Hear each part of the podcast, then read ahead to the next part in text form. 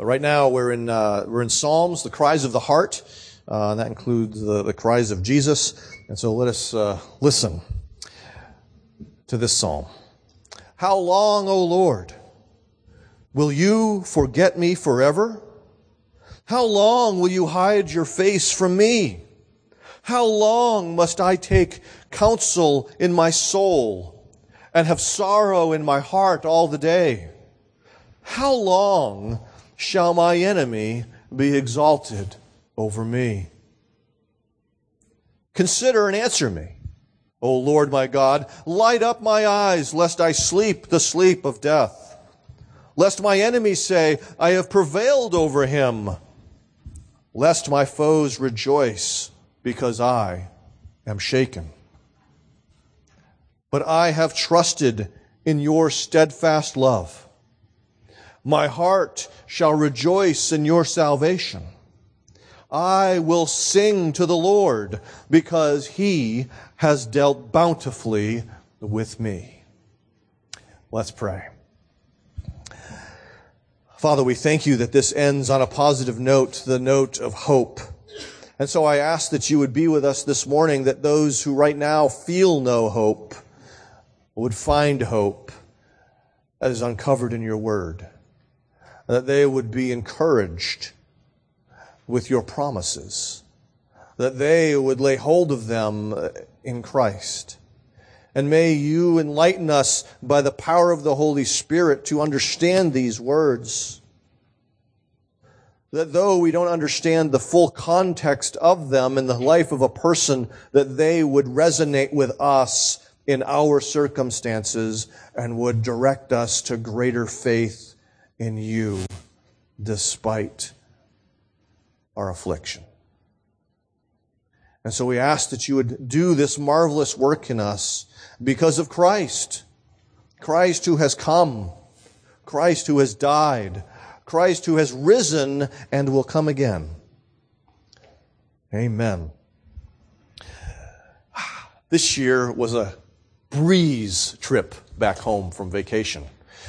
Two years ago, we had the polar vortex going on in Chicago, and uh, we had the early flight out of New York, and I was wondering if we were going to be amongst the million of people, not the million, but the thousands of people stuck in Chicago. We survived the polar vortex. It was okay. There were no delays for us for the polar vortex. Well, last year, we, wrote, we left a little later in the day, and in Chicago, see, I don't understand this. In the summertime, we know we, avoid Chicago. We don't go through Chicago. But, but for some reason, they want to put us through Chicago in winter. I don't understand. So last year, it was a snowstorm. And we had uh, a later flight. We didn't leave first thing in the morning. It was later in the day. And we, we already knew we were going to get in late. I think we were supposed to get in at like 11 or something like that. And so we get to Chicago safely and we board, I think, at the proper time, if I remember correctly. And then we sat. We had pulled back from the, the gate and we sat on the tarmac. And, uh, okay, now I have a Fitbit. I know what time it is. I just do that thing to my wrist. Oh, look, it's 1112, okay? I didn't have this last year. I, of course, being a relatively obedient person, turned off my cell phone like I was supposed to. And so as we sat on the tarmac, I had no idea how much time had passed. I had no idea how many planes were in the queue ahead of us. All I can do is occasionally look out the window and go, oh look, it's the snowplows again. How exciting. As they clear the runway and, oh look, finally a plane has taken off. This is good. We didn't know how long we were going to be there. And that begins to weigh upon the soul. I will not name the name of this individual member of the family, but they were crying out to us, we're never gonna get home. and I understand that sentiment because I didn't want to get stuck in Chicago. It's okay if it's just me, but I don't want to be stuck with a wife and four children in Chicago and have to deal with, you know, we in the airport? Do we have a hotel room? Oh no, they're probably all booked. All of that monstrosity of a mess affliction. Sinclair Ferguson notes that we are overwhelmed by pain that seems to have no horizon, when we can't see the end of it, it begins to be even more painful than if we do know, okay, I got two more hours of this, then it's all good. Whether it's the pain of affliction with regard to a mystery illness that no one can seem to diagnose, whether it's a back that the doctor says six to 12 months maybe, if all goes well, the affliction of poverty, that you don't know if you'll ever get out of, the affliction of addiction. How long? It weighs upon the soul. And that's why this is an appropriate psalm for many people, because they deal with the unknown in terms of time and their pain combined. The big idea is that God fills our fearful hearts with rejoicing through prayer. And I think you might, I don't know if I changed that one. I can't remember this morning. It's the first point I certainly changed. That is, affliction finds our hearts filled with fear. And I changed it. Initially, it was affliction fills our hearts with fear. But then I remembered it's not the affliction that's the problem. The fear is already there. The affliction just reveals it. We'll get to that in just a little bit. But the first, the psalm is made up of three stanzas, and there's movement along this psalm. And the first part of this psalm is really just dealing with the pain, the uncertainty. And the drum beat of this first stanza, four times, boom, boom, boom, boom, is how long? This affliction is weighing heavily upon the psalmist, most likely David. The details of his affliction are missing. Sometimes David spells them out. Sometimes he doesn't. Here, he doesn't really. We can hazard some guesses. It might have been when Absalom had rebelled and, David was forced out of the city of, of his, uh, of Jerusalem. It may have been when he was running away from Saul. It could have been any of the times when calamity had happened to the nation. We don't know. And that's good, actually, because then we can begin to identify with that experience of how long, O oh Lord. It's not tied to his particular circumstances, but it, but the psalmist opens it up for all of us who suffer in a way where we don't know when the end point is. We can all use this psalm to guide us in the midst of our distress. But what I want us to also see is that the problem isn't the problem. Meaning the circumstances, the difficult circumstances were not the real problem. The real problem was, where is God? That's what the psalmist is lamenting about. God's lack of a response. How long do I have to wait? How long will you hide? How long must I take counsel? How long shall my enemy exalt over me? How long? The problem is God's lack of response. But what's important for us to note as we look at this initially is he doesn't run from God even though he is lamenting in this first stanza, he's still running toward God. Okay? This is, in a sense, an extended prayer. A song that's a prayer where he pours out his heart to God instead of running away and neglecting God because he feels neglected. Will you, first off, forget me forever. David feels forgotten and ignored by God, the God whom in Psalm 23 he would say, the Lord is my shepherd. And so in a sense he's saying, my shepherd has wandered off. Where is he? I feel vulnerable. I feel afraid. I feel insecure. I feel danger pressing in on every side. Where is my God? And as, as afflictions linger, we too can begin to feel forgotten. We can feel neglected and the fear that's already in our hearts begins to be revealed. It's like when you squeeze a tube of toothpaste. What do you get? Toothpaste. Right? When God squeezes our heart in the midst of affliction, what comes out is only what's already in there. And so the fear that comes out, it's not produced by the affliction, it's simply revealed by the affliction. And so, you know, this week as I wanted to take my son to go see the new Star Wars movie and had to go through the process of fixing our oven and obstacle upon obstacle began to pile up and it was great that I, you know, and then realized, okay, I now have the, the, the, the disappearing wire I was able to get the wire and push it back into the oven. And I attached the wires to the brand new heating element. And then I looked and said, Oh, joy, the holes are in the wrong place. We have the wrong part.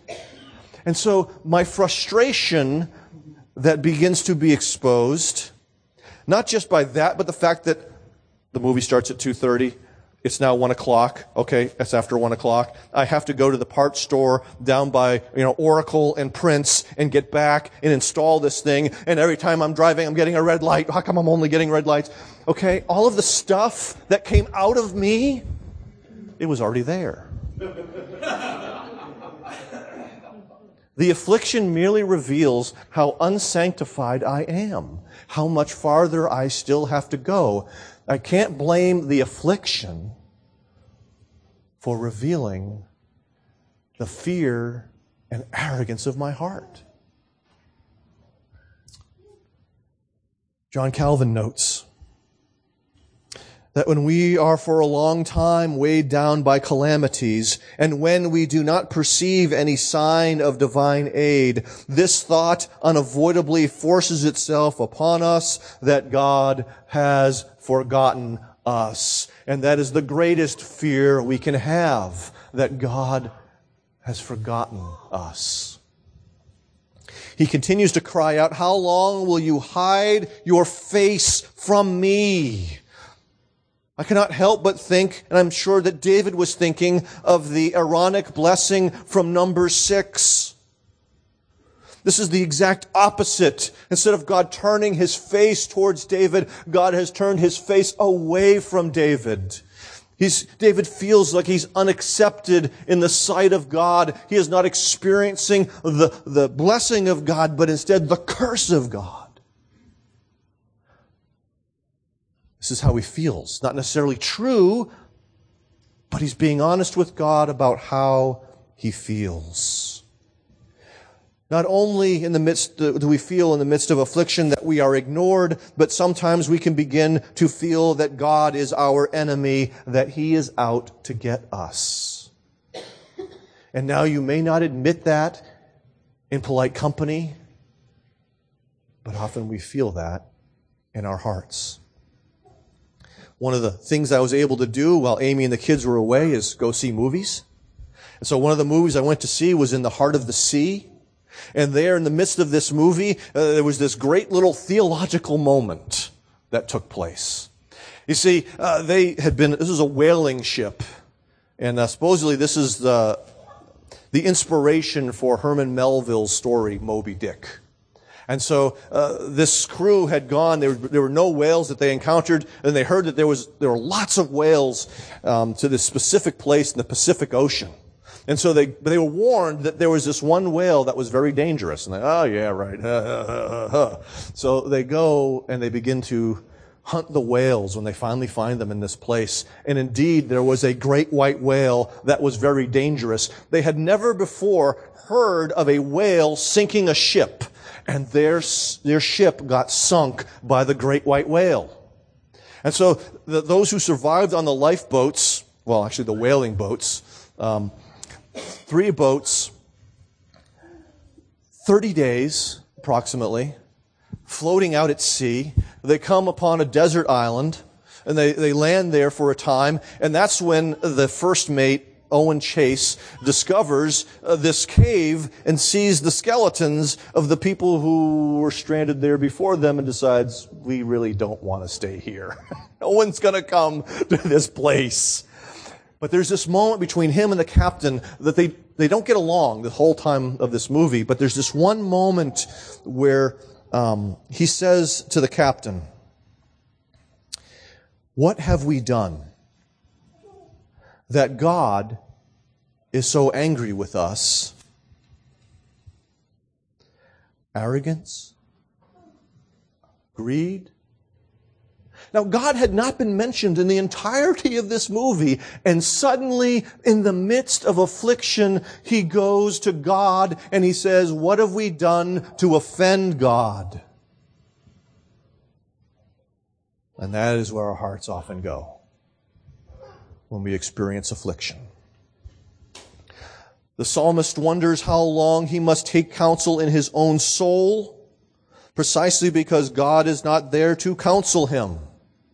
As Martyn Lloyd-Jones would say, he was listening to himself instead of talking to himself. His fears, his doubt, his unbelief were speaking those words, God has forgotten you.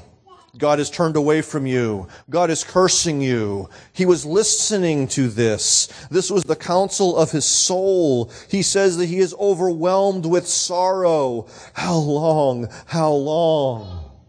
And to make it worse, his enemies are rejoicing. Now, this does not mean that his enemies were the problem, but they've heard about the affliction that he is experiencing and they're rejoicing. They're glad. They're happy. The root for this word has the idea of to encircle someone or something, almost like a dance. And it's like they're dancing with glee around him. He can almost feel their presence dancing and rejoicing over the fact that he is shaken, that he is in a precarious position, that he's in danger. When affliction reveals your fear filled heart,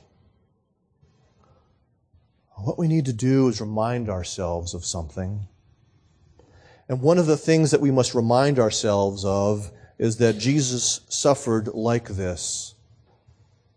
He knew what it was like to say, How long?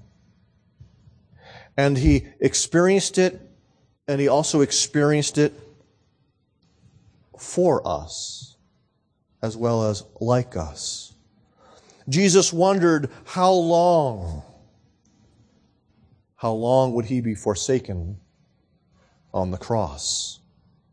How long would the Father hide his face from his only begotten Son?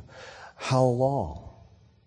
Not only that, but Jesus wondered, as we see in this in Matthew 17, O faithless and twisted generation, how long am I to be with you? How long am I to bear with you? How long? Jesus wondered himself. And so Jesus understands this cry of the heart we see here in Psalm 13. Jesus lived this cry of the heart we find here, and therefore he is able also, I believe, to offer us comfort when we experience that cry of the heart. And so, affliction feel, uh, fills our heart with the fear that we've been forgotten, with the fear that God is against us. Secondly, we're grateful that the psalm is not just the first stanza. The second stanza reminds us that faith looks to God as its only hope. You see, that first stanza is dark, it's brooding, it's filled with all of the pain, but he didn't hide that pain from God. He brought that pain into the presence of God, but he doesn't stop with his pain, and neither should we. And we don't stop precisely because we have Jesus. Okay? Consider. Probably not the best translation of that word. Especially when you consider the, the context. The root of this word has to do with what one does with the eyes. And so the consider is tied to the fact of look. Look at me. See my condition. He's asking God to see his condition and consider it, but to look. But he says that God is still his God. He still owns the Lord as his God. Look at me. Don't hide your face from me. And this idea of looking and considering is paired with answer me. He wants to be heard. He has called upon God even now, and he wants an answer from God. The answer that he wants is not, oh, really, how much longer? okay? The answer he wants is deliverance.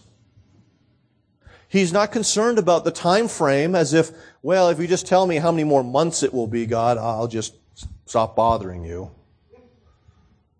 He is, in a sense, like the persistent widow who keeps praying to the unjust judge. Help me.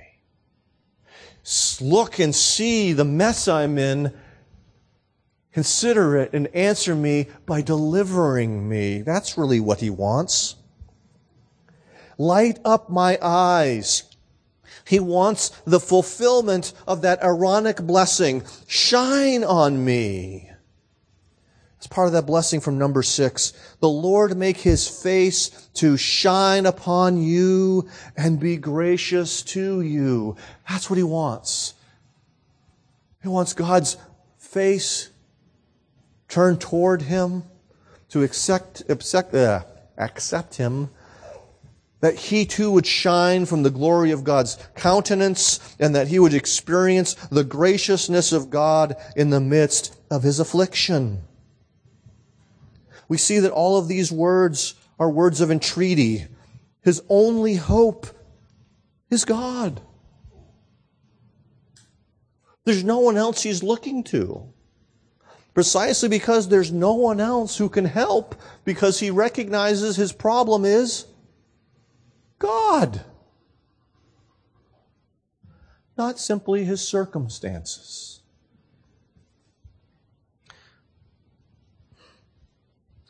we see the danger that he raises.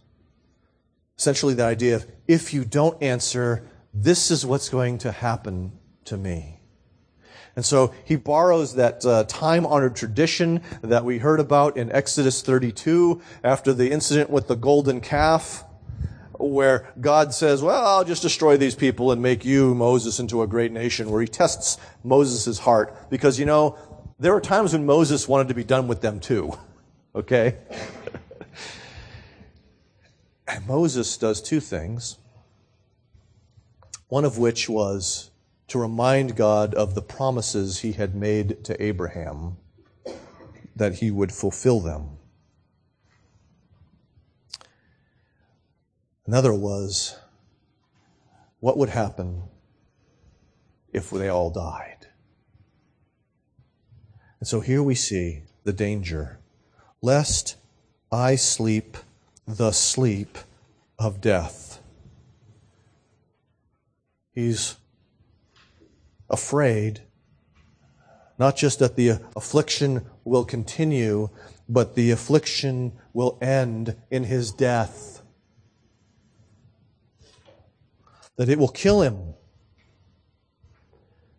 Some commentators try to soften this language. They try to say that this is a, an expression that refers to depression.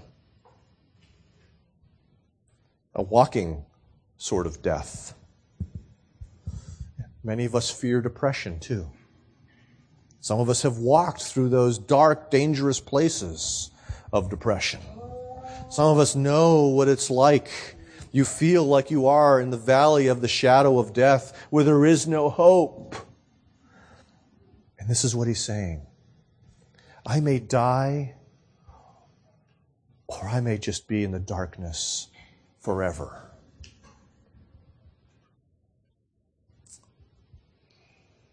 He hears, so to speak, the rejoicing of his enemies, rejoicing because he is shaken, and he brings that up to God. Just as Moses did. What will the Egyptians say if you destroy Israel here in the wilderness? They will question your character that you had evil intent to bring these people out so you could kill them. And so he's saying something along those lines. That they will think bad thoughts of you, God, that you don't take care of your people. He hears the rejoicing of his enemies. And he points us to Jesus in this regard as well. Because Jesus was surrounded by his enemies. He heard the mocking cries. Oh, you could save others. Save yourself. He heard them gloat over what they perceived to be his destruction in his affliction upon the cross.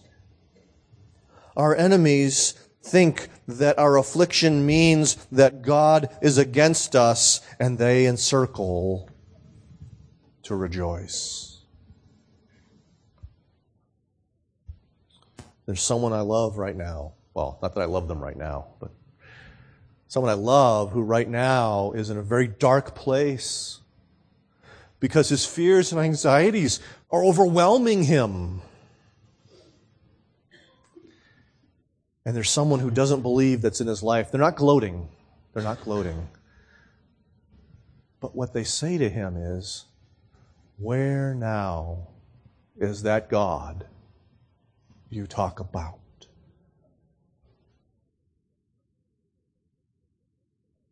How we respond to affliction matters.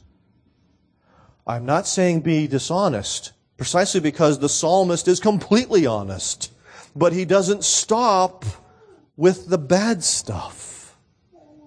He continues to cry out to God as his only hope.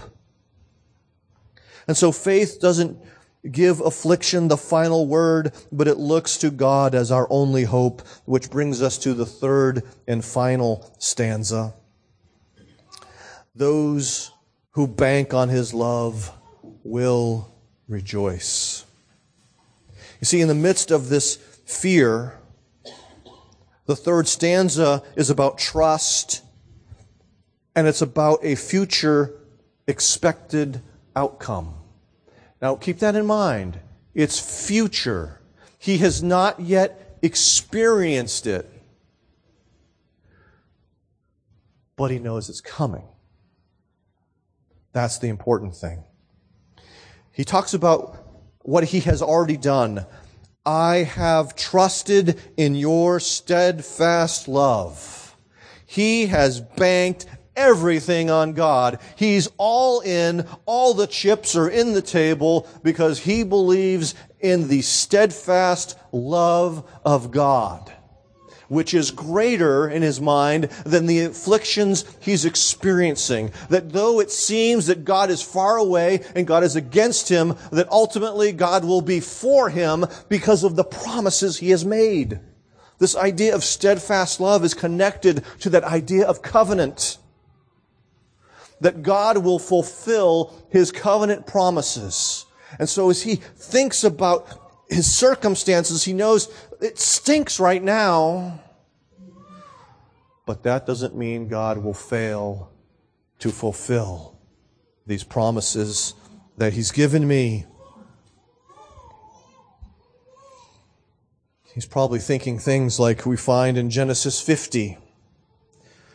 As for you, you meant evil against me, but God meant it for good to bring about that many people should be kept alive as they are today. This reality that the circumstances that come into our lives are intended by the evil one, are intended by other people, or whatever, for evil, but God has the final say. And that God is able to bring good out of these things. That God didn't just permit these things to happen, God ordained these things to happen, but that His intention in ordaining them is far different and results in salvation, deliverance, the, under, the, the growing grasp and understanding of the grace of God. We see that revealed by Paul in Romans 8. And we know that for those who love God, all things work together for good for those who are called according to his purpose. In other words, your circumstances don't have the final say. How you think about your circumstances doesn't have the final say.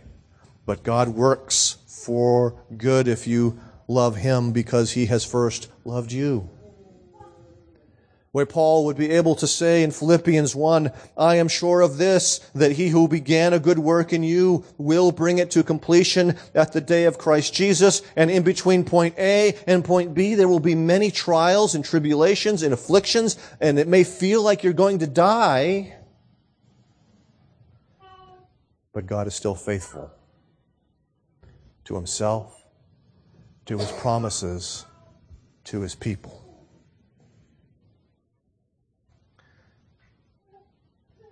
Jesus, as we saw in John 17, knew that the Father would keep his promise and prayed that the Father would keep his promises. And we see in 2 Corinthians 1:20 that indeed the Father keeps all of his promises in Christ Jesus. All those Old Testament promises are yes in Christ, fulfilled in Jesus. And we receive them if we're a part of Jesus, united by faith. And so these expected outcomes are all in the future tense. He does not have them, but he believes that he will. Not because he deserves it, but because of who God is. And so he lists out a couple. My heart will rejoice in your salvation. Now, there's two contrasts that take place in this. And the first contrast is that between the enemies. You see, the enemies are rejoicing at his destruction, but his heart is going to rejoice at God's salvation.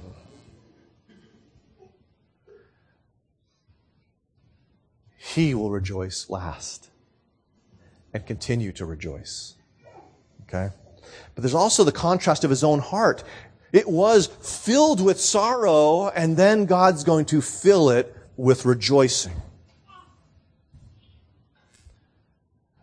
His mourning will be turned into dancing, as the psalm says somewhere else.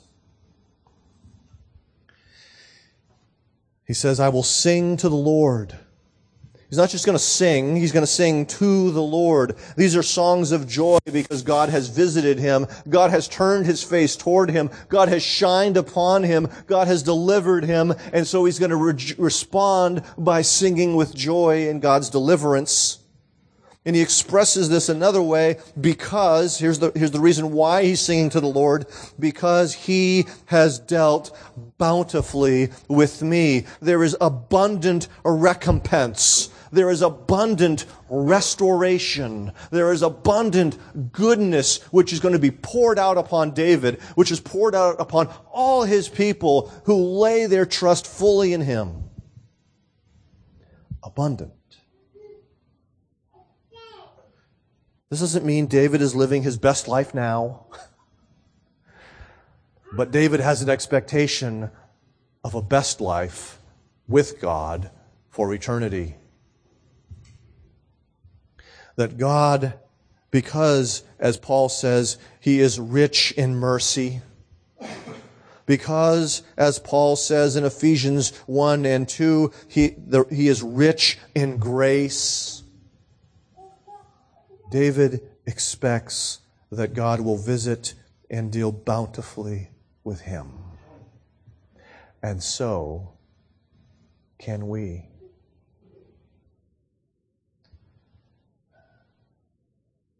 As many of you might know, one of my favorite verses is Lamentations 3 23. In the context of the destruction of Jerusalem and everything near and dear to Jeremiah's heart, he's, he's laying out his fears and his tears and everything else, and he goes, His mercies are new every morning. Great is his faithfulness.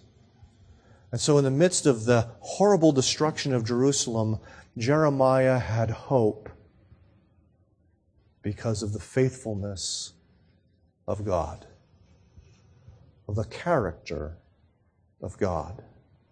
And that is what David banked on, and that is what we are to bank on. Not our own goodness, not our own righteousness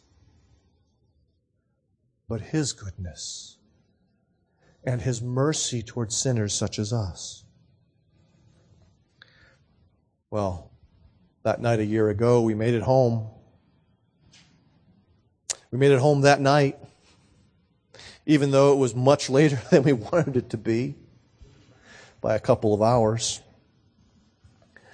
The fears of our hearts were not realized whether it was we would never get home or whether we would be stuck in Chicago for the night and try to get on standby as a family of six. How's that going to happen, right? Okay? In fact, the fears of our hearts usually are not realized. Why do we give them so much power?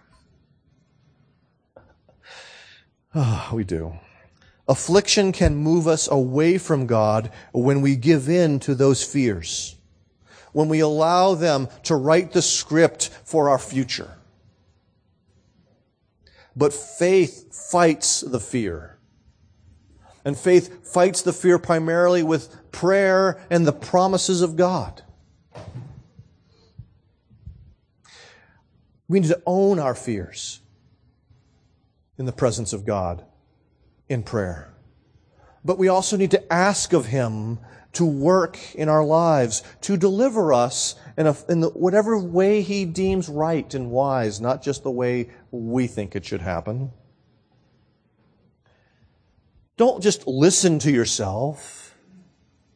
Talk to yourself so that you remember that He is a promise keeping God and speak to yourself so that you're able to cling to those promises.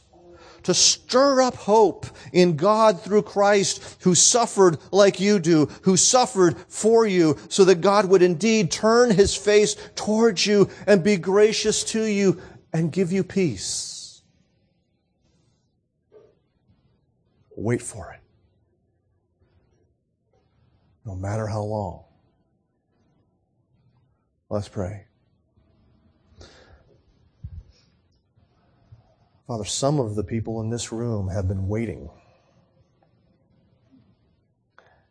They can really identify with a lot of the fears that David expresses. And their hearts break. Help us to be compassionate, comforting, as well as encouraging to them so they, like Moses with his faltering arms, we come and raise them up. Because they're weary. And we love our brothers and sisters. Father, for those of us who are in the midst of it, we ask that you would grant grace to keep fighting. That you indeed would turn the eyes of hearts towards Jesus, to consider Him, who for the joy that was before Him thought little of the shame of the cross, that they might find strength coming from Jesus to them.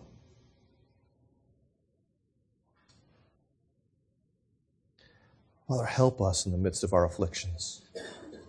Help us not to play games, not to play pretend, but to be honest with you and to be honest with one another. Father, I thank you that, um, that Mike, Michael Mock talked about burden bearing brothers, and our brothers can't bear them if we don't share them. So help us to be honest with each other. And help, uh, help us to help one another as we have ability.